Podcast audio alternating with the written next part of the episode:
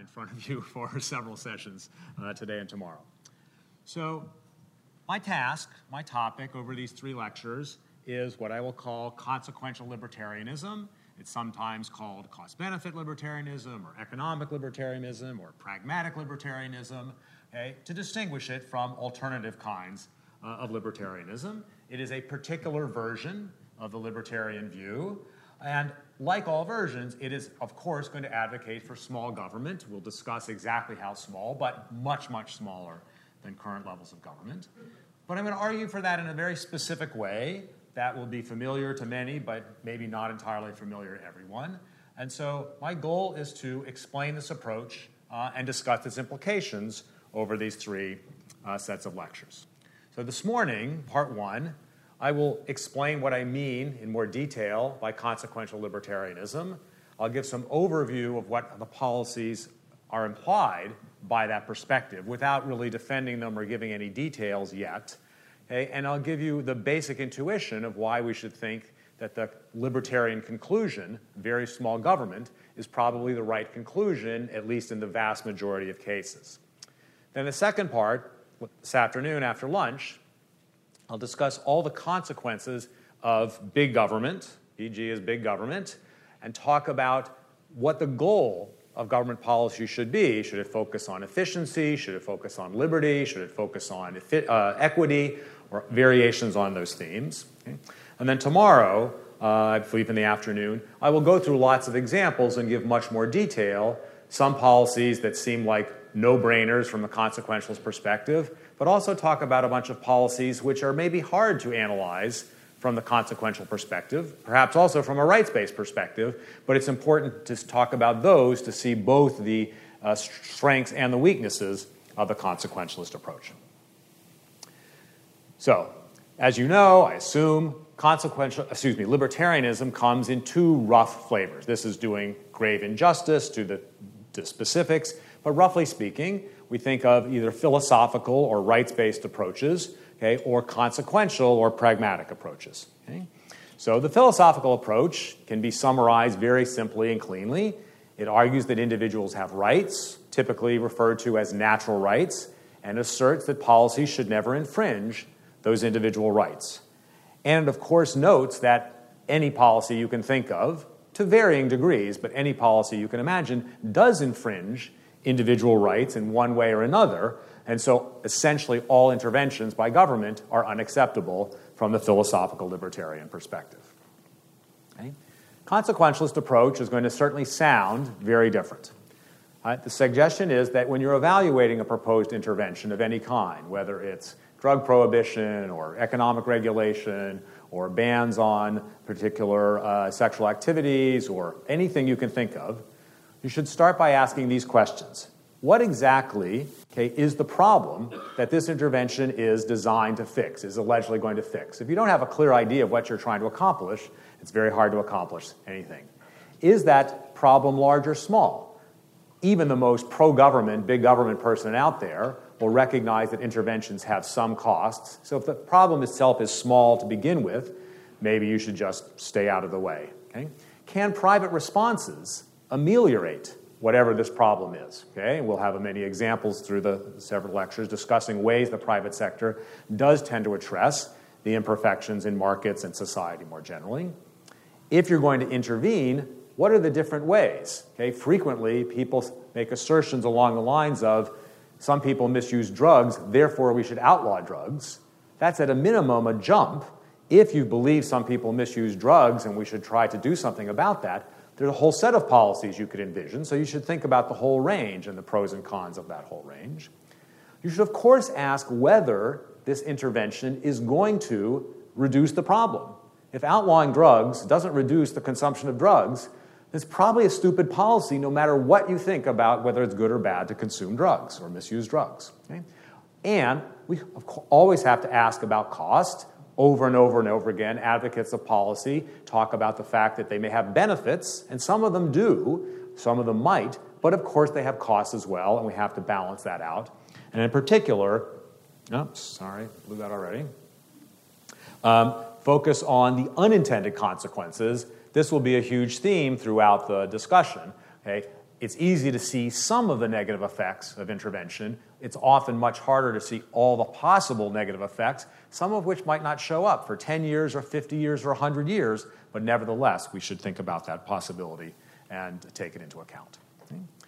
So if you've asked all those questions and you've really convinced yourself, okay, excuse me, if you've asked all those questions, then the consequential approach says we should intervene, we should have a government policy if, but only if, you're really convinced that the consequences from intervention are better than just staying away. Okay? Similarly, if you're comparing different policies, we should choose A over B if taking into account all the intended consequences, all the actual effects, all the other aspects uh, that were on the previous slide, if you think that the set of consequences from intervention A are better than those from intervention B. Okay? So, consequential libertarianism is just cost benefit analysis dressed up with a slightly fancier word. Okay? It's different only in the sense that certainly encourage taking into account a very broad range of costs and benefits. If I just said cost benefit, you would think I had a little spreadsheet, I had costs on one side, benefits on the other. We had numbers, maybe ideally numbers all in dollars on each side attached to each cost or benefit. We could add it all up and boom, see which was, be- which was greater and go with whichever way it came out to be.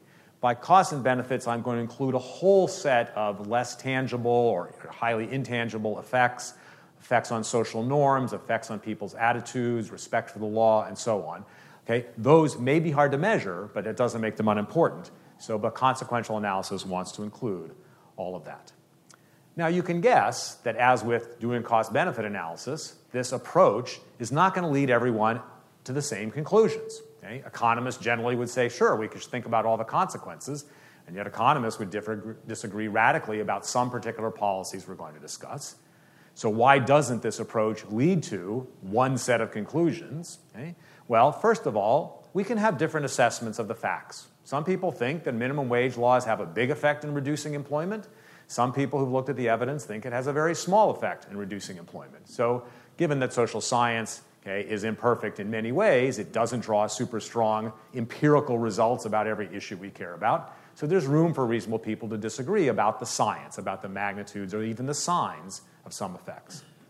Maybe even more importantly, people think that they disagree about the appropriate values or weights to use in adding up all these different uh, costs and benefits. Some people will think that drug prohibition is a good thing because it reduces the use of drugs, other people think that that is a cost of drug prohibition because people use drugs because they want to. We shouldn't interfere with their ability to do that. Let them get whatever benefit they get from it. And so, if you disagree about the sign of particular effects, even if you agreed on all the science, you might come to different conclusions. So, at this point, you might be tempted to say, I think you should be tempted to say, gee, you've described this rational sounding framework to think about all these policy issues, and yet your approach really is never going to lead us to specific conclusions. It's never going to convince anybody who doesn't already agree with you because there's so much noise about the facts and the science. There's so much room for people to have different values that they use to evaluate, to weigh those different consequences, that it's never going to have any bite. So, the second part of my claim, the, the empirical claim, is that for reasonable assessments of the evidence and reasonable values, consequential libertarianism is going to convince you that the negatives of intervention almost always outweigh the positives. Now, of course, I've used a vague word like reasonable. You'll see what I mean by reasonable as we go along. Okay? And of course, there are going to be people, sometimes lots of people, who will disagree with what's a reasonable set of values and so on. But my claim is if we apply this approach consistently, there'll be a lot more agreement, a lot more consensus that the size of government should be small. Okay, so small government is usually better. How small do I mean? I mean removing all government adopted since the 90s, and I mean the 1790s. Okay, so I want to make a very strong claim, not just a tinker around the edges uh, kind of claim. If we could get back to the 1990s, it would still be progress, but I want to go much, much farther than that. Okay, so what I want to do next is just describe what government would look like in libertarian land, or what it would not look like, to be more careful. Um, And I haven't told you why that much, much smaller government is obviously better, but I think it's useful before we go through that to see a map of where we're going so you have a better idea of how uh, radical the perspective is. Okay, so this is just giving you, to start, a history of where the US economy and a little bit on other economies has been. So the size of government expenditure as a percent of GDP in roughly the first century of the Republic was essentially you know, nothing, with the exception of the Civil War.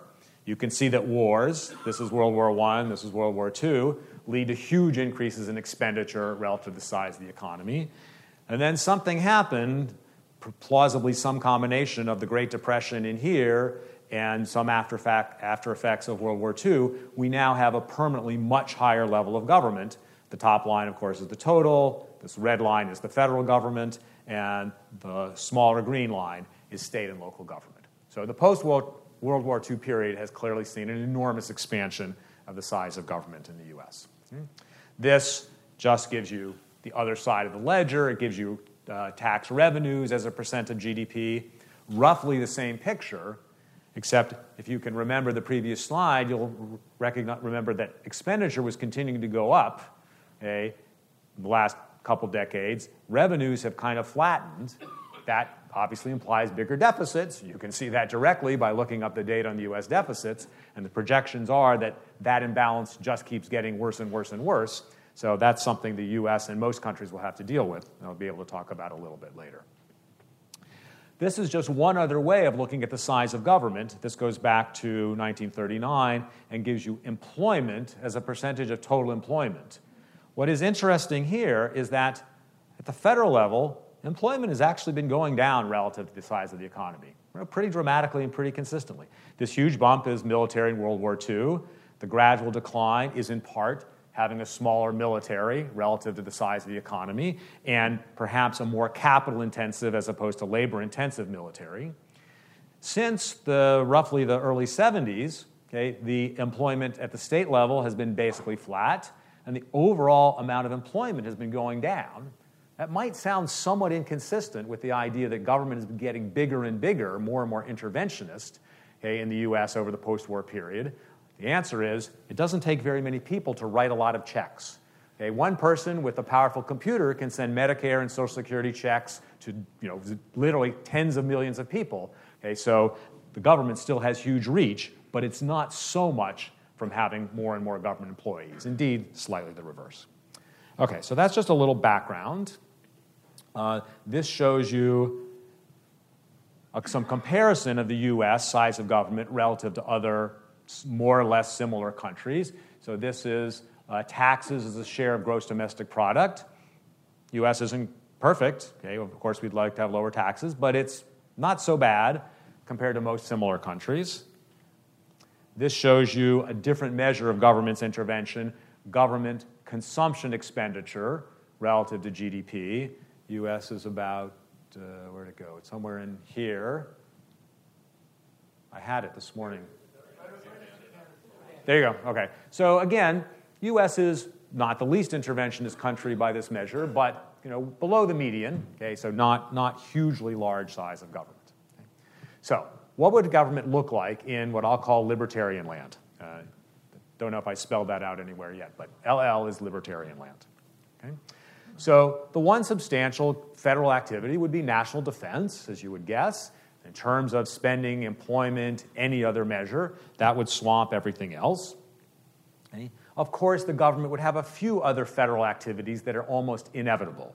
Okay? To pay for the military, you have to raise some taxes, so that occurs. There would be a few federal crimes, like, say, treason or piracy or maybe counterfeiting the currency.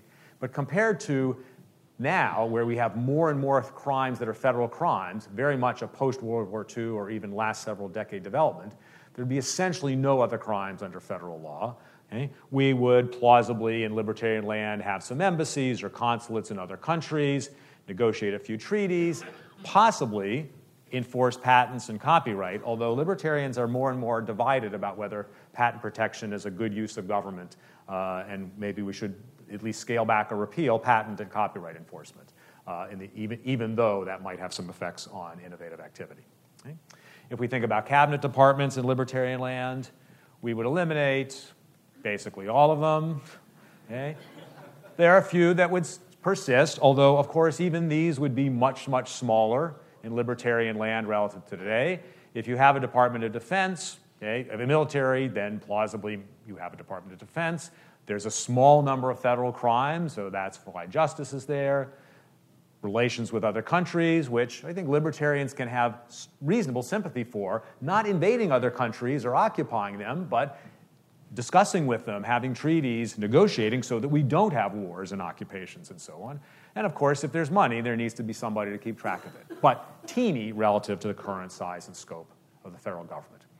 Similarly, if we went through the alphabet soup of the zillions of government agencies in Washington, and this is, oh, sorry, this is only a teeny handful, okay, they're all gone. There's no EPA in libertarian land. There's no CIA. There's no Federal Election Commission because there are no laws on about uh, campaign finance. There's no NASA or NIH or NSF.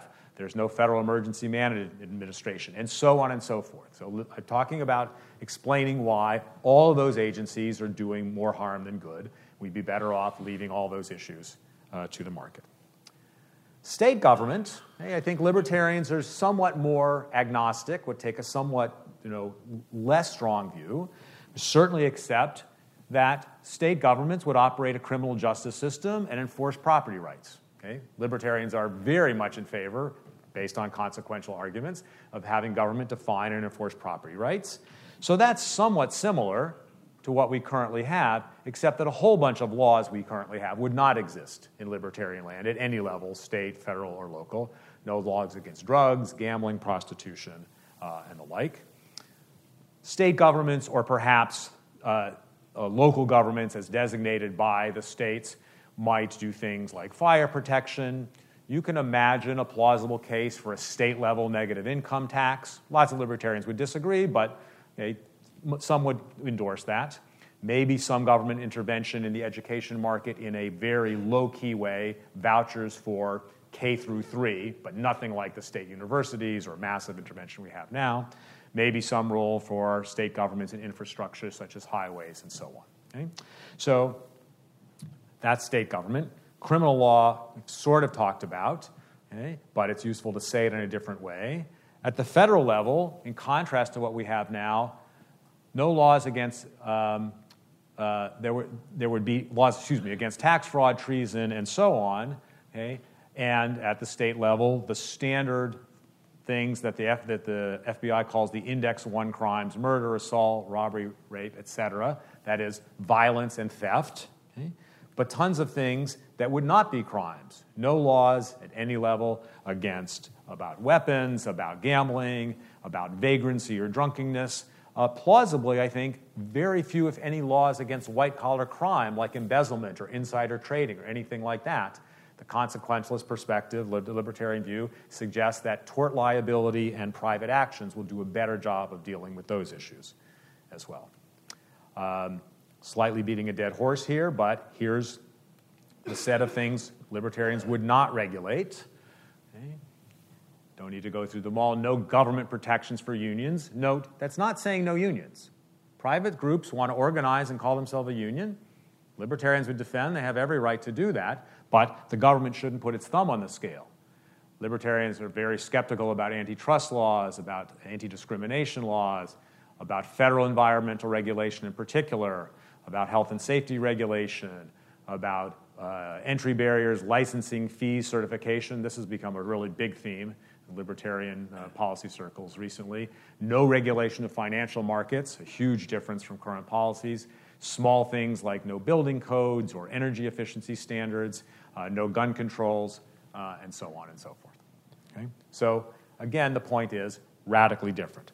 So, summing up what I've said so far, I've told you what I mean by consequential libertarianism. I've described what libertarian land would look like. And it's not complete fantasy. If you think about the US in 1790, that's roughly what we had. A few exceptions, Alien and Sedition Acts and other things, but very similar to what I've described in the previous slides. But I haven't yet told you why the consequential view is right or convincing or good in any sense. Okay? So that's the next step. Now we need to uh, more formally, more specifically, talk about economics. So, what is economics? I think most people here know that, but I want to describe it in a particular way that I think is useful. Okay? I describe it as the combination of one fact and one assumption. The fact is, resources are scarce. Okay? And that means all decisions, however those decisions are made, whether you choose randomly, whether you choose purposefully, whether someone makes the decisions for you, all decisions have to respect constraints implied by the fact that resources are scarce. Only 24 hours in the day. At any moment in time, there's a finite amount of GDP. Given existing factor endowments in technology, a finite rate at which GDP could grow in a year or over a decade or things like that. There are just finite limits. There are, in uh, different terms, budget constraints or other types of constraints that are laws of arithmetic that nobody should have an opinion about. They just are sort of scientific constraints, inevitable constraints. Now, the assumption, what drives almost all of economics, is to assume that people or groups of people or organizations have goals and they pursue those goals the best they can given the constraints, that they have some purposeful actions trying to achieve those goals. Standard example is firms maximizing profits, consumers maximizing utility, and things like that. But nothing in economics, one of the ways we typically get slandered is by people seeing, saying that we just assume everybody is focused only on material goods or only on profits, okay, is the goals can include huge range of things. Businesses might maximize the amount they want are able to give to charity. Okay? Individuals might maximize not just their own welfare, but their children's welfare, their grandchildren's welfare. People might put in their goals equity or sharing or fairness or some moral notion or things like that. There's no constraint on what the goals might be. There's only okay, the assumption that people are roughly acting in a way that attempts to achieve those goals. You should note that that's an assumption. Nobody knows whether consumers are rational and are deliberately trying to maximize their utility. Okay? All we know is that that assumption combined with um, the constraints seems to do a reasonable job of describing the way the world behaves. Okay? But it could be that people are choosing somewhat randomly, choosing on some other basis that we can't understand. Okay? So this is an assumption. It seems to be an accurate and useful assumption. Okay. So what does that imply? Economics says people do their best to achieve their objectives subject to the constraints. Okay? And that means that if the constraints change, behavior is going to change. What people will do will change. If a new technology is available, if you have more hours to do something, if the price of some of the inputs that you use as a firm changes, then your incentives have changed, and so your behavior will change. Economists almost always just, just describe that as incentives matter. That's partially meant to push back against the view that people just do something because they are that type. Okay? People who are alcoholics drink because they're alcoholics, as opposed to the amount alcoholics drink might depend on the price of alcohol. So you might be able to affect people's alcohol consumption with a tax on alcohol. Combination of the fact and the, cons- and the assumption suggests that incentives matter. Okay? So, we, in particular, for our purposes, want to think about the incentives that are created by policy. So, consumers will buy less of a good if a tax raises the price of a good, as I just mentioned. Firms will relocate if taxes on their profits uh, go up in one location relative to another. We've had lots of discussion of that over the past year because of the uh, Trump tax cuts, which was explicitly focused on incentivizing firms to locate in the United States relative to other countries okay, by lowering the, tax, the effective tax rates on corporations that stay uh, in the US. Okay. Politicians, the one thing I probably believe the, the most strongly is the third point politicians will change their positions if public change, opinion changes in that direction. Okay. Politicians also are creatures we could model using the economics framework. Their objective is to get reelected. They, their constraints are the views of the voters. So the voters' views change, politicians' positions will change. Just as an illustration, this is a famous uh, uh, and, and nice illustration of the idea that incentives matter, that changing policy affects that. This is showing us on the horizontal axis the possible tax rate an economy might have, assuming, for simplicity, that everyone faces just one single tax rate. We don't have a complicated hodgepodge. So, what happens if we have a zero tax rate? We collect zero tax revenue. Okay, pretty straightforward.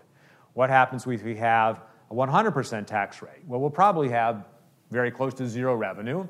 A few odd people might voluntarily send checks into the government, but most people will either not work or they will hide all of their income from the government if the tax rate is 100%.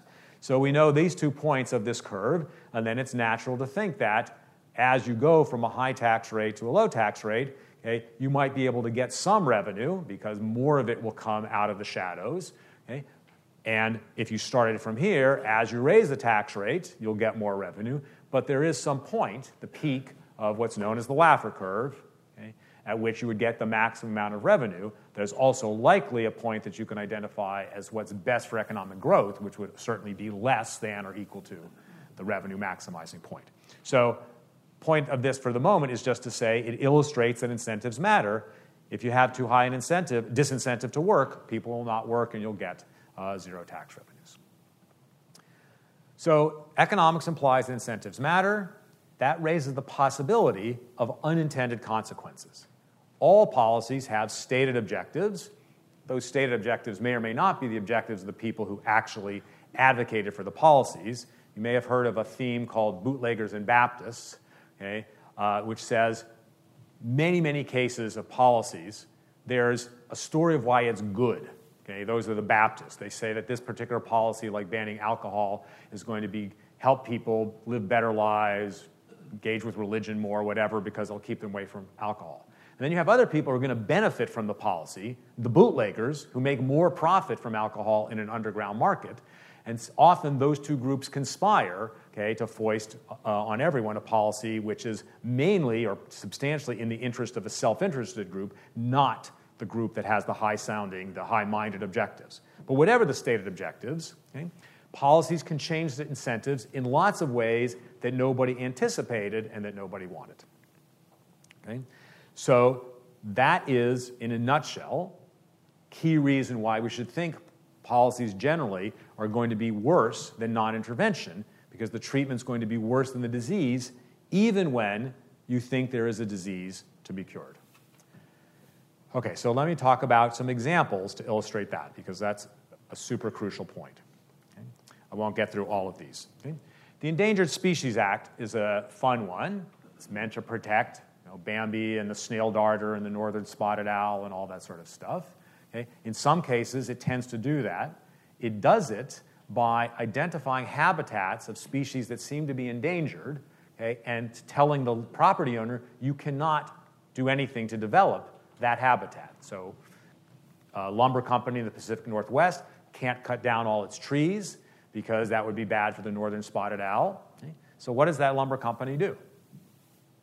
Well, if it's smart, it cuts down the trees before anybody found a northern spotted owl on its land.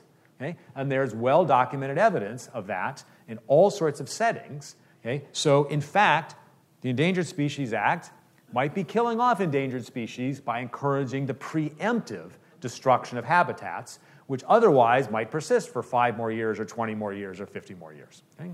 Bans on organ sales is very simple. They kill people. Okay? Why? Because people are on waiting lists waiting for kidneys because the supply is limited by voluntary donations. Okay? Because the government in 1984 outlawed the use of any monetary mechanism at all okay, to help elicit or allocate uh, organs, kidneys, livers, and things like that. I talked about the corporate income tax, drives corporations overseas, so might even kind of lower the wages of, of domestic workers. Minimum wages and rent control, let's take rent control, okay, tends to raise rental rates by discouraging people from wanting to build apartment buildings. You don't want to build an apartment building if you can't set a, a reasonable rate to charge, a reasonable rental rate, so that you recover your investments and so on. Um, high stakes testing and accountability. Okay, Two thirds of this room probably hasn't ever had to go through this. The students in the room have had to go through this. You have to take all these standardized tests to get your high school degree. Schools are evaluated on how their kids do on those high stakes tests. Okay? And there are monetary rewards for teachers and schools that do well on them. So, what happens? Okay? You get a lot of cheating. You have many well documented cases of teachers who take the Scantron sheets, those pieces of paper with all the little bubbles, A, B, C, D, that you fill out with a number two pencil, and they take them and they change the answers before they turn them in to be evaluated. Okay? Or they walk around the room as the tests are being given and say, I think the answer to question six is C, and so on and so forth. So, again, an unintended consequence of something which may or may not have been well intentioned, but nevertheless has some unintended negative consequences. Cap and trade or carbon taxes, doesn't matter which one of these you think about. If a given country like the US adopts that, it raises the price of carbon. That incentivizes businesses which use a lot of carbon based fuel to want to locate somewhere else. They plausibly will locate in places like India or Japan or, or uh, China that use predominantly coal, which has a higher carbon content than the natural gas or oil that would be used if the company stayed here. So they might be increasing carbon emissions rather than reducing uh, carbon emissions. Flood insurance subsidies is obvious. People build too much in floodplains. Uh, the estate tax uh, rewards tons of people and makes them richer than they should be because they have careers as lawyers who help people evade the estate tax. The Food and Drug Administration, sort of a favorite libertarian sort of whipping boy, okay, kills people according to the existing evidence. Why? Because it keeps some bad drugs off the market that might otherwise have, have done harm, but it delays the introduction substantially of all the drugs which are beneficial, and so people are dying as they're waiting for the long set of FDA trials and uh, evaluations to occur. Wage and price controls in World War II seemed like a good idea at the time because businesses couldn't hire enough labor. Okay? Um, and, sorry, because the government didn't want to have to spend huge amounts okay, in order to uh, you know, build, build munitions and so on and so forth. They didn't want to have big inflation during World War II. It imposed wage and price controls. What businesses tried to do in response was to start offering benefits. And at the time, they were allowed to treat the benefits as not taxable. That's why your current health insurance benefits for anyone who's currently employed are not taxed. That's why people have their health insurance through employers. That's a crazy system. One, it's subsidizing the purchase of health insurance, so people are buying overly generous policies. Okay? And it's tying your employment to your employer, which is not good for the fluidity, for the dynamism of the labor market. So, one more thing to say, okay, before starting to wrap it up, is characteristics of consequential libertarianism is that it makes it relatively natural to think about saying some policies are really bad and some policies are sort of bad and some policies are probably silly but don't really matter. Okay? And that's somewhat different okay, than the tone you get from philosophical libertarians. I've certainly had conversations with uh, philosophicals where they tell me every policy is awful. It doesn't matter whether it affects three people or 3,000 people or 3 million people. It doesn't matter what it costs. Okay? Any intervention okay, is automatically forbidden. Under consequential libertarianism, you would absolutely say that drug prohibition is a really terrible policy, a moderate sin tax on drugs or alcohol. I don't think libertarians would generally endorse, but it doesn't do a huge amount of damage either. It makes drugs or alcohol more expensive for the people who are not going to hurt anyone by using them. It probably doesn't have much effect in discouraging use by the people who do misuse them.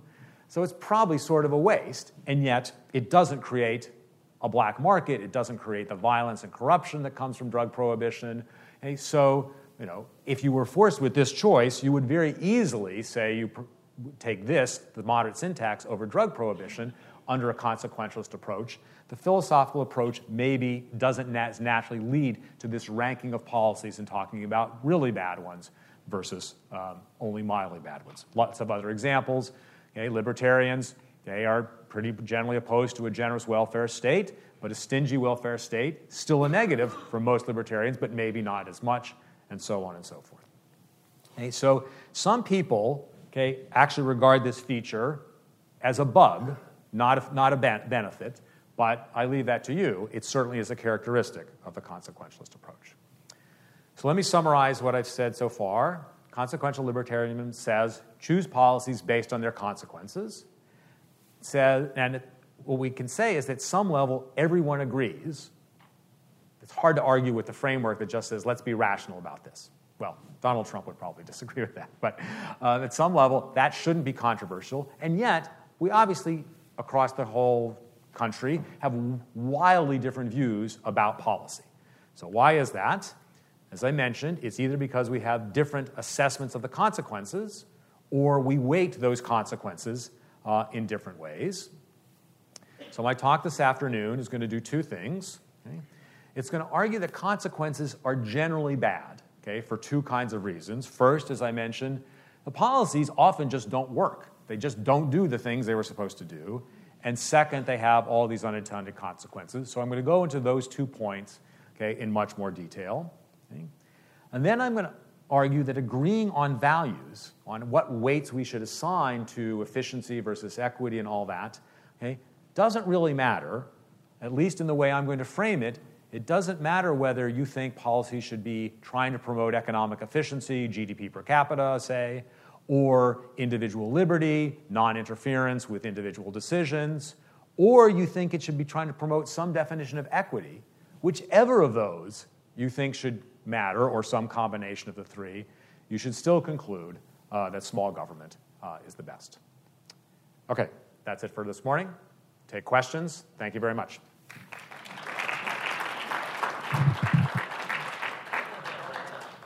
Uh, I think they're going to bring some mics, and they would like you, if you can, to go up to the mic. Um, if, you, if you can't easily make it to the mic, just raise your hand and they'll bring it around. And I, yes? I think there's a switch you haven't quite.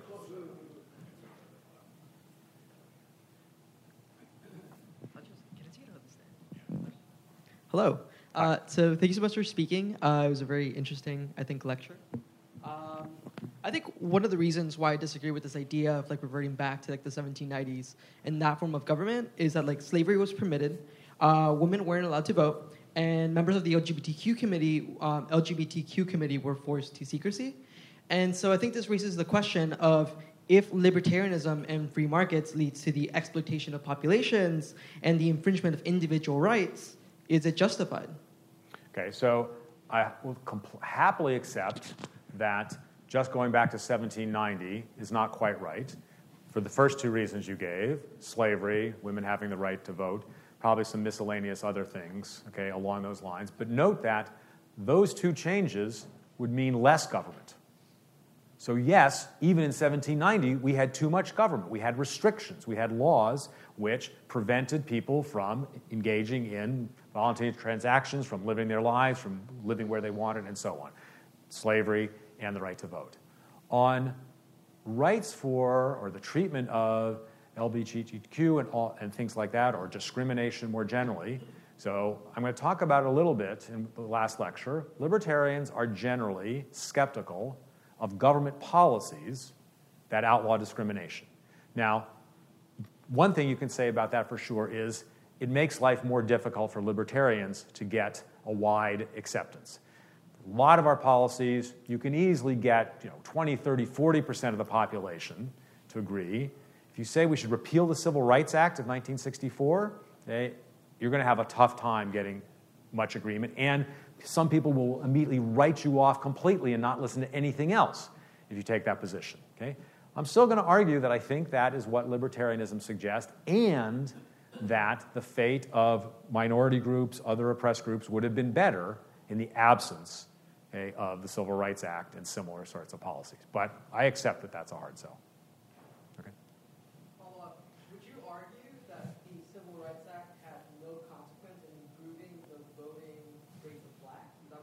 Uh, for the voting, I would say that was, if, if anything, it was the civil, it was the Voting Rights Act of 1965. But that's a sort of wonky separate point.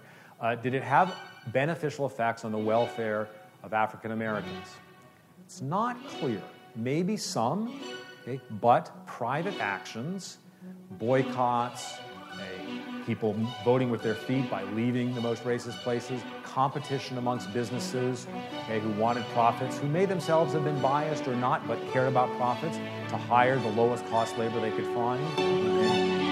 I think that that played a much bigger role than the policies per se. But we'll come, we'll come back to that. Yes? You haven't mentioned the term utilitarianism at all. Uh, how is utilitarianism not uh, what una possibile eventuale volata. Okay, that's a great question. So at one level, utilitarianism and cost consequentialism are the same. I try not to use the word utilitarianism because in economics, it has a very precise meaning. It has the assumption that everybody has a particular utility function. They all have the same utility function. And if that's true, then we can increase aggregate utility by redistributing from rich to poor.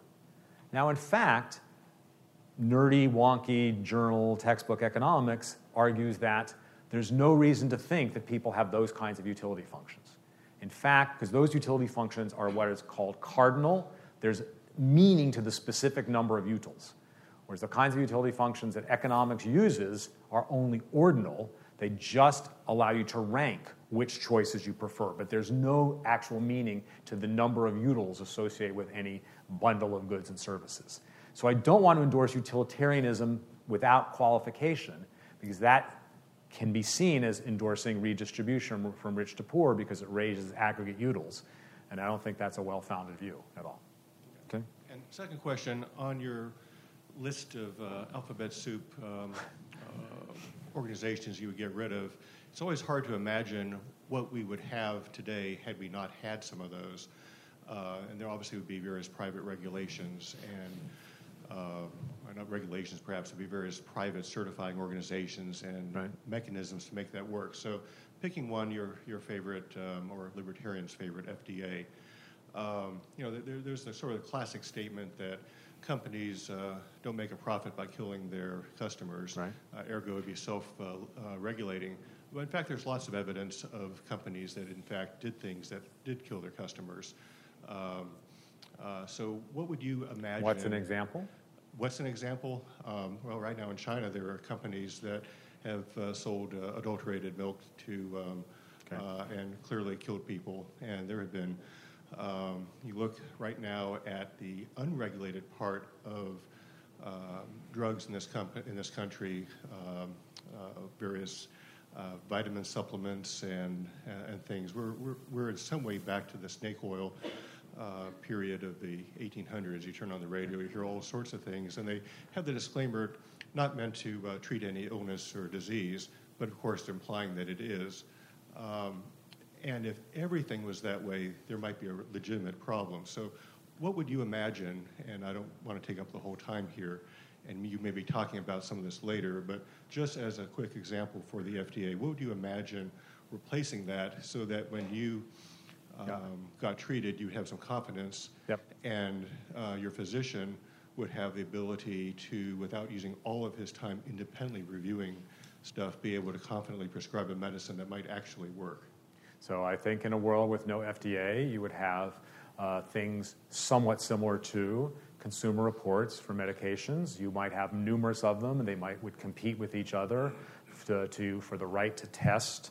Okay, the and, and get the revenue from testing proposed new drugs. Okay, they would lose profits if they ended up certifying as safe drugs, which turned out then uh, to be dangerous. Hospitals, because for both, you know, well, hospital for many reasons would uh, not want to buy or sell or uh, prescribe drugs that hadn't been through such certifications. Um, and so I think that system would work sort of much better than the FDA because it would reduce, moderate the delays. It would give people the option. One aspect of a no FDA world is maybe even a world that has an FDA that does the testing but doesn't restrict what can be on the market. So if you want to say as a patient, I'm only going to use FDA approved drugs, or you want to say, I'm dying of cancer. I have three weeks to live. I'm going to try this new medication that seems to have some promising initial trials because my alternative is really terrible. You would have that option. And with, with some exceptions, you don't have that option now. The other part is tort liability. Okay? When there are bad drugs, the people who have been harmed can sue and collect, and that creates a strong incentive for the manufacturers not to engage in that behavior. I'm a former state legislator. Okay. And it seemed to me um, missing from your list of both libertarian land and things that um, you might change or get rid of um, is, is the bulk of the issues that we deal with, which is um, issues relating to minors, children, and uh, education, welfare, all that sort of stuff. People who are permanently like minors, which are developmentally disabled, and also people who later in life are sort of like minors, which would be Alzheimer's and nursing homes and things like that. That's a lot of the money spent and a lot of the criminal issues and also. Okay, so note I did not rule out that states might operate a negative income tax. You could broaden that slightly, that states might have some sort of safety net that was aimed at helping people who had genuinely could not easily help themselves, children in particular, people who are mentally ill, another target. Okay? The hope is that by delegating to the states instead of the federal government, the competition between states okay, helps keep those programs moderate and focused on really vulnerable and deserving populations, not writing humongous checks to every single person who's 65 and over under Social Security just because you got to age 65, paying everyone's health insurance just because you got to age 65, and so on. So, second, libertarians would argue that there are lots of ways in which the private sector can and will okay, help people, donate to charity, and provide um, the kinds of services that you describe, okay, um, even if the government is not there. Indeed, the government intervention in charity shown in all sorts of examples to crowd out the private efforts. Okay, so the net benefit of those government efforts is certainly substantially less than it appears because it's partially offsetting something which would otherwise have occurred, have come from the private sector. Thanks. I was also going to mention the slippery slope between cost benefit analysis and utilitarianism. Okay. And wouldn't natural rights, might they play a role on those gray area issues to swing the pendulum one way or another for libertarians? So, first, I don't try to tell, I try never to tell anyone how to argue for libertarianism. That's entirely up to the individual. Okay? Just as different CEOs have different ways of running companies. Some are super authoritarian, some are super friendly, and some of each category succeed. Some people get libertarianism from a rights based perspective. Some people get it, they feel it, they think about it from a cost benefit perspective. And I think for the most part, those individuals should argue based on the arguments that make sense to them. Okay? So I don't want to rule it out. I'm not criticizing it. I'm explaining an alternative approach. Now, that said, obviously, I'm an economist. I grew up on cost benefits and consequences, so I'm going to think about it in that way. But my experience is that falling back on rights rarely convinces people who didn't already agree with us. Because one can assert rights about anything. One can say, I have a right to live in a society where the distribution of income is equal as libertarians, we would defend anybody's right to say those things, even though we think it would be a bad policy, okay? and we think that actually it would be an equal share of roughly zero GDP if you tried to do that. But that's a consequential argument which might convince people who really do want to have an egalitarian society but are sensible enough to understand that if you crush the incentive to work hard, you're not going to get very much economic activity. So yes, for many, in many cases, bringing in the issue of rights is more persuasive for some audiences. And for sure, the issue of bringing in rights is a great shorthand okay, for a whole set of consequences. We think that, or I would say, excuse me, I would say that the idea of non interference, okay, just saying government should never interfere with individual decisions, which by itself is not a consequentialist argument, but is a great rule of thumb for summarizing the fact that when governments interfere, they create all these unintended consequences. And that's why we have this good rule of thumb that's described more in a rights based way because it's short and sweet rather than all the blather that I have gone through. Yes? Uh, hello? I once heard, uh, read from a Peruvian law, lawyer that one of the biggest consequences of policies is that increases the cost of us to obey the law and uh, reduces the benefits from obeying the law and increases the benefits from corruption, from paying some kind of mm-hmm. uh, in, uh, some kind of money to the public officer to let us Yep. slip the law. Thus, consequential libertarianism that has that frame of view where you know when a legal system is so saturated with laws that it's impossible to keep uh, putting laws because people cannot know, cannot have the time nor the information to obey them and they just slip into corruption. I'm from a country where laws are being emitted daily. I'm from Venezuela. So laws are emitted daily. I work for a, for a cocoa exporting company and each month they change the laws. And I don't know even though I don't even know if I'm obeying the laws because I have to look for them every month in the official gazette. Consequential libertarianism has into account that kind of problem in Yes, so let me say three things in response to that. One is, uh, issue you raised, is that if you have lots of laws, including many that are going to be disobeyed by a large fraction of the population, you are likely breeding disrespect for the law. Okay? If you outlaw drugs, the people who continue to consume drugs, most of them with impunity, most of them don't get caught or jailed or fined or anything, so they might tend to think, gee, laws are kind of silly. I can disobey the ones that I don't like. The people who don't like to use drugs, or, don't, or choose to obey the law still see other people are doing it and are sort of annoyed that those people are getting away with something. And they might then think, gee, I guess I'm going to cheat on my taxes a little bit because those other people are getting away with that. I'm going to get away with this. Okay, so the disrespect for the law, I think, is a huge issue. A second issue you raised is that is corruption.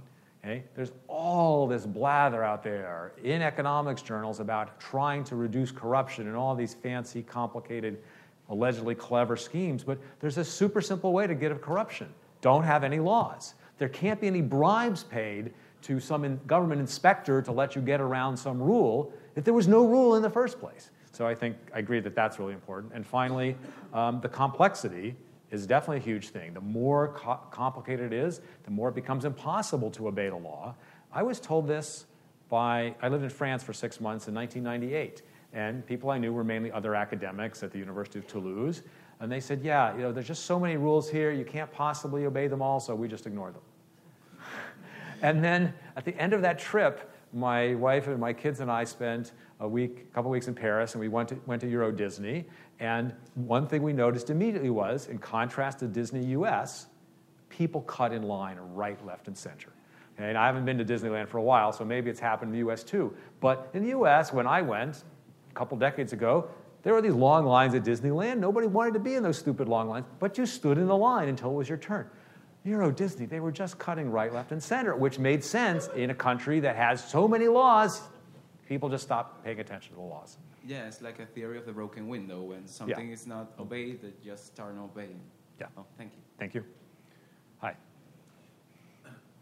In libertarian land, you said there would be no antitrust laws. Uh-huh. Now, I think back to the genesis of our antitrust laws and think that if we'd never had any, we'd all be buying gas from Mr. Rockefeller. Um, we'd all be getting all of our telephone service from AT&T. So the changes we've seen there arguably are for the better. If we had no, I mean, and I acknowledge that there have been some pretty stupid antitrust cases brought, but uh, without any antitrust protection, I could foresee a day when we'd buy everything from Amazon after they buy Walmart.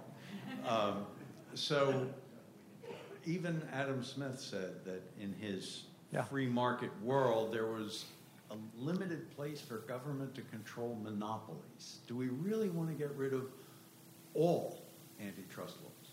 So I think the answer is yes. I will certainly agree that the intention of antitrust law is perfectly reasonable. A competitive marketplace is going to have lower prices, greater output, smaller discrepancy between price and marginal cost, blah, blah, blah, blah, blah.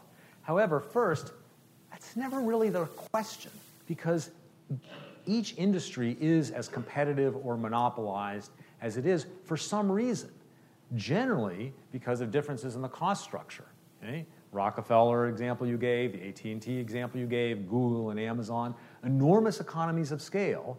So we would want to have, at a minimum, a very small number of firms, each producing at a very efficient, high level of output, not a competitive marketplace with dozens or hundreds of competitors.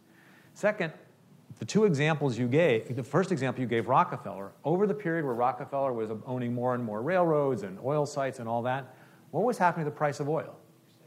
Was going down consistently for decades. Okay? Think about all sorts of other quote unquote bad monopolies. What is the main thing that people accuse Amazon of, okay, or Walmart of? Having prices that are too low and driving out small mom and pops. Well, the fact is, most of those mom and pops are way less efficient than Walmart or Amazon or whatever, so it's actually better for economic efficiency. Now, if you had a totally benevolent, thoughtful, careful antitrust administrative uh, division, there may be some particular cases where we'd be better off preventing a particular merger or restricting a particular kind of practice. But we don't have that, and we will never have that. Okay, so we'll get a combination of the good and bad things that you described. And I think the profession generally has come to the conclusion that the negatives outweigh the positives. So I agree it's, it's, not a, it's not a slam dunk. It's not something where you should say, absolutely, it's just idiotic to think anything else. But overall, I think the evidence is pretty good that antitrust is doing more harm than help. Thank you. Bob? I just wanted to make two points. The gentleman who was up here before had a pretty passionate argument about the need for certain um, agencies in the government. The one that struck me was his uh, argument on the FDA. And the FDA probably wouldn't be so bad if they were trying to prevent drugs or whatever from killing people. But they've, we've had such mission creeps, in, creep, excuse me, creep in each one of these agencies. Now the FDA is tasked with uh, uh, uh, justifying efficacy of drugs, which is impossible. I mean, just about every doctor you ever talk to will tell you one drug works on one person, works on doesn't work on another. And as these things are created, they, they just continue to grow. And I, I wanted to give them an example also of maybe private uh, private industry or private groups uh, authorizing things. Uh, I worked a lot of years for Procter and Gamble. One of the things that made Crest toothpaste was the ADA approval, mm-hmm. which wasn't a big deal, but that legitimized Crest toothpaste and is now a billion dollar brand. You know, those things are already there, and, and, and to me support the fact that we don't need this alphabet soup of thousands of government agencies. And I just wanted to make a last point. I'm sorry, I, should have come up with a question, but um, we do it. We do a terrible job, uh, all of us, uh, describing libertarianism when I try to convince people um, the effectiveness of libertarian values, you know, the, the, response is always, well, you're the guys that want the open borders. You just want everybody that wants to come over the border to rush the border. Right. Uh, you know, you're, you're the guys that want to uh, make uh, heroin legal so everybody's going to walk around stoned the rest of their lives. And my gosh, I just wish we had um, a better spokesperson other than Cato, maybe, explaining these things because, my gosh, uh, you know, technology, I think, is in our favor. And if explained correctly, I, I, think we've got a hell of a movement, but I'm sorry for pontificating. Okay, so I'll comment on it briefly on part of what you said on the advocacy. I don't think we can do anything to get away from the open borders, the crack cocaine for eight year olds, et cetera, et cetera, because, and, and if we ever got to be somewhat successful if we had a presidential candidate who was actually threatening the chances of the two major parties, then for sure we would have to address all those things because their spokespeople, their critics, are going to get us on TV and say, isn't it true that you know, libertarians believe in open borders and legalizing heroin and fentanyl? And the short answer is yes, it's true. Because that's what we tend to believe. Now, different people, of course, just as I said, different people argue using rights based approaches or consequential. Different libertarians draw these lines in different places. There's no you know, one exact right or wrong as to how far you go in rolling back government. But we can't get away from the fact that the logical extension of saying we should have substantially more legal immigration is to have open borders. The logical extension of legalizing marijuana is to start to legalize other things like cocaine and heroin and so forth. I think our line is different, and it's not going to it's not going to work either, but it's I think slightly better, which is to say, in our ideal world, if we were starting from scratch, no, we wouldn't create you know 99% of all these policies. But we're not. we're starting from a huge amount of big government. So there are many, many ways that we can move in the libertarian direction in moderate ways and see how it goes. We can legalize marijuana and see how it goes. We can open our borders somewhat more. We can just expand the quotas for the different kinds of legal immigration now. So we're admitting 1.5 million a year instead of 1 million legal immigrants a year, and so on and so forth. We can shrink the welfare state's growth rate enough so it doesn't bankrupt the entire country. Okay, it's hard to argue that that's a, a, an unreasonable. So, but we have to admit that the logical extension of many of our views is are these ex- positions which are thought of as extreme because we deny it then we look as though we're politicians. Then we're spinning, then we're saying it in a way which is not going to look consistent and coherent, and then we lose all credibility. The only thing we've got is consistency, honesty, and credibility. If you don't have cap and trade or carbon taxes, how would there be any restrictions or regulations on polluting companies or other companies that impose negative externalities on society? So let me just talk about uh, environmental policy more generally. Properly understood, okay, and first, by putting that particular one up there, I wasn't saying that a cap and trade or carbon tax was necessarily a bad policy. I just wanted to say it has an unintended consequence that one should take into account in thinking about the whole set of costs and benefits of a carbon tax. Okay? More broadly, properly understood, excuse me, libertarians should not be hostile. We are not against environmental policies. We're against stupid environmental policies. Good environmental policies are about defining and enforcing property rights. If I am a manufacturing plant located on a river and I'm dumping noxious waste into that river and it's making it harder for people downstream to enjoy the clean water in that river, I've basically harmed somebody else's property. I've stolen from some other person, say a resort located down the river, and we would ideally like the government in some way to define who owns that clean water. There's a theorem in economics called the Coase theorem, which says it doesn't matter to whom you give that property right, but you have to assign a property so that becomes a tradable good, and then either the manufacturing plant will bribe the resort to allow it to dump the pollution, or the resort will pay the manufacturing plant not to dump the pollution, but you'll get an efficient outcome. So we're not anti environmental policy because good ones are just establishing the appropriate property rights. Some cases, like clean air and water, it's kind of hard to, to do it with a direct property rights approach. How do we say this cubic meter of air is mine and the one in front of you was yours? So instead, regulation that says you can't put super noxious stuff in the air or the water you know, is plausibly a second best way to define and delineate the property rights. Given that, uh, that you are preaching to the choir, yeah.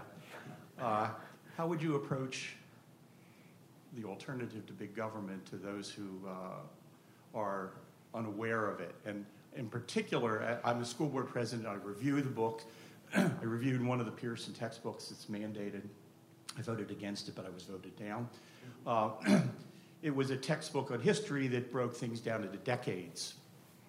And in the 20s, we're talking about the American history, the question posed in the textbook is if you were in this community in the 20s, the Depression, where would you have gone to seek help? Now, it's a dated, uh-huh. factual question, uh-huh. but it, of course, you know the answer that was printed for the students to read. No, there was nothing about your community, uh, religious groups, anything. It was the federal government.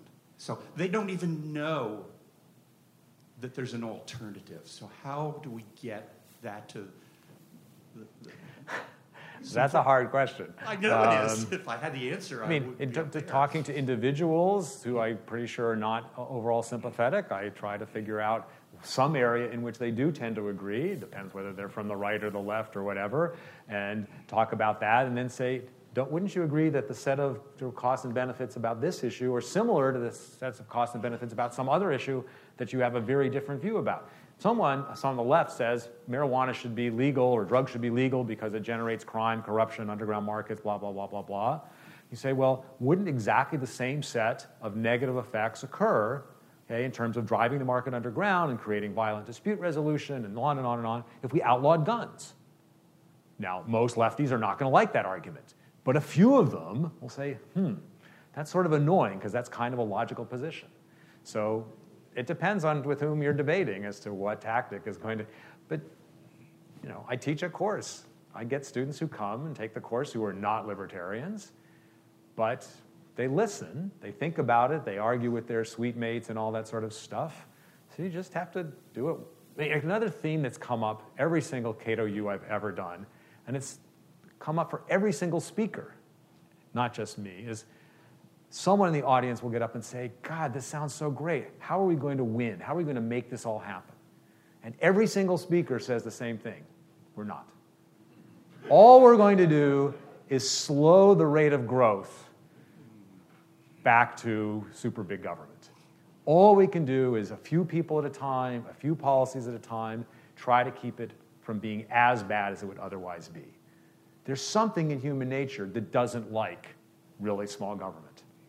We had really small government, and it changed.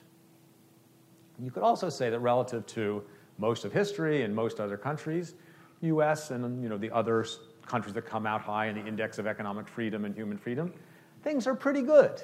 Most people have freedom of religion, of speech, they can marry whom they want, they can choose the occupation they want, you can buy the houses you want. So it's not so bad. We've seen significant progress on some issues like marijuana and same sex marriage and things like that. Yes, there's a billion new pages in the Federal Register every month, but mostly the businesses just ignore it. There's not enough people in the world to enforce it all. So it's bad, but it's not catastrophic. So I don't know. I don't have a better answer. I'm sorry. Okay. Um, Marshall Stalker in the back of the room here from Boston. Um, first, to preface my question, I'll, I'll give you a suggestion. I think you should call it libertarian lands because I think you're suggesting jurisdictional competition, perhaps. And that brings me to my question of how do we deal with super jurisdictional issues like interstate commerce? And I can anticipate you saying, well, you can agree to the jurisdiction prior to the transaction. That has very high transaction costs. And what's on my mind is really the Britain's exit from the European Union. And the bit of libertarian literature I've read, I think it's Austerly, um, is very unfulfilling as to how libertarians can deal with multi jurisdictional issues. Uh, not sure I have a clear sense of what you're asking. And I mean, I can talk about Brexit, but you have something Okay, deeper, so deeper in mind. If you have two parties who you say the role of government is to enforce the rule of law, to enforce contract. Right. Right. Frequently in business and commerce, there's dual jurisdictions involved. Okay. Okay. Sometimes by design, sometimes by accident. Okay, so, thi- we thi- this is this is be, I have to say this is beyond my area of expertise. It's, it's more legal than economics. I haven't thought about this particular issue, but we must have a set of rules that is more or less followed now because people are currently living under two jurisdictions uh, throughout the United States, the state and the federal, and sometimes these things are adjudicated in state courts, sometimes in federal courts, sometimes both, et cetera, et cetera. So I, I don't know. I can have to pass on that question. Let's talk about it in the break, and then maybe we'll raise Okay, it It's, it's again the after I mechanism by which understand it. federal government grows when you can't settle this privately. Well, That's- we had an attempt to limit that growth called the Commerce Clause, and the Supreme Court shredded it. So I, my short answer is we should restore the original meaning of the Commerce Clause. I know that's not going to happen, but um, okay, are we set? Oh, you got four minutes. There I was got- one other gentleman Oh, who was one other there? Okay. Yeah. Okay. Okay, so uh, just quickly, I, I'm from California, and, and we had 900 new laws dropped on us in the last fiscal year because we needed them. Um, Every single one. But uh, I'm, I'm probably usually that guy who comes up here and says, you know, what's the big picture? I do think libertarian stuff is too fragmented, and I think the argument on the border thing or immigration, it's like there's this mess, and then they point to the border thing. But, the, but you know, the truth is, you got to fix the welfare state before you can say you have open borders, or that's the the argument anyway, right? You got to fix the problem before you can poke it. That is the usual okay. argument. I don't think that argument is right, personally. Okay, well, we'll But- put that aside. Okay. I do, but uh, uh, um, is there another? Because I view most of the problem because I don't think people want big government. I think government people want big government because I've seen the growth in government over the last 50 years, every four, uh, 30 years. Every time I go to DC, it gets bigger and better. Um, so, is there a, a different way to elect officials? Is if we go back to the Greek system of uh, lottery, can we, or is it going to still be the bribe? And because once you've given something, you never give it never comes Never, back. I certainly agree. Government rarely goes away. Yeah. There are like a teeny handful of examples where some big government actually went away. Uh, there's a whole literature in economics about designing voting systems or electoral systems or whatever, and there's a theorem, and the theorem says there's no good system. And it says the only way to have a consistent and coherent set of decisions that aggregates the preferences of a bunch of underlying individuals is if the decision rule happens to just be the preferences of one individual, i.e., dictatorship. So that's not reassuring for thinking that we can fix any of this with procedural or structural changes in the way we do elections. Can I answer your, your first part, your open borders? No, because I know your answer. But everybody else doesn't know my answer. okay, but I wanted to hit the Venezuela issue because that's another one. Because you say we can only slow it down. You know, there comes a tipping point. Venezuela used to be a great place, but then there comes a tipping point where it goes bad fast. And the question is, you know, you're you're slowing down, but yeah, or the meteor's slowing down for some reason, but it's still going to hit the Earth. So I don't like the. I mean, it's probably a fair answer, but I don't like the answer. We're just slowing down the inevitable. I don't like it either. of course, I don't like it. Okay, but the question, I mean, and I'm happy to be given suggestions or be persuaded, but what evidence can we point to to suggest that as a whole? I mean, part of what you said is really important. I think there are plenty of people who don't think of themselves as libertarians or talk about, it, but they're sort of open to smaller government. They don't really like interference. They understand restrictions on liberty can be bad, except we're now in the East status where if you want your company to succeed or your industry to succeed, you almost have to go lobby the government to get special favors for your company or industry. And where there's so many rules and so many people are benefiting from all this stuff, insider interest, that any individual would have to be incredibly principled to not end up doing the same for their particular interest. Yeah. But we're stuck with that. So getting away from that, I'm just saying it's hard. I know I've seen it for 30 years. Go, but go ahead and answer the other one about the border. Uh, the Milton Friedman line is always, was always we should uh, eliminate the welfare state and then open the borders. I think first that's a dodge because we're not going to eliminate the welfare state. It's very, very, very unlikely to happen. Secondly, I think that opening the borders, and I don't mean zero, literally zero. I mean, substantially expanded legal immigration, guest worker programs, all sorts of things, would help to reduce the welfare state because the population will vote for a much less generous welfare state if they think that a significant fraction is going to people who initially don't seem like them. And there are various examples and studies and data that are consistent with that view. So I think that we can get the benefits of expanded immigration without waiting until the welfare state has been reduced. Okay, I'll stop for there. Thank you. Very good. We will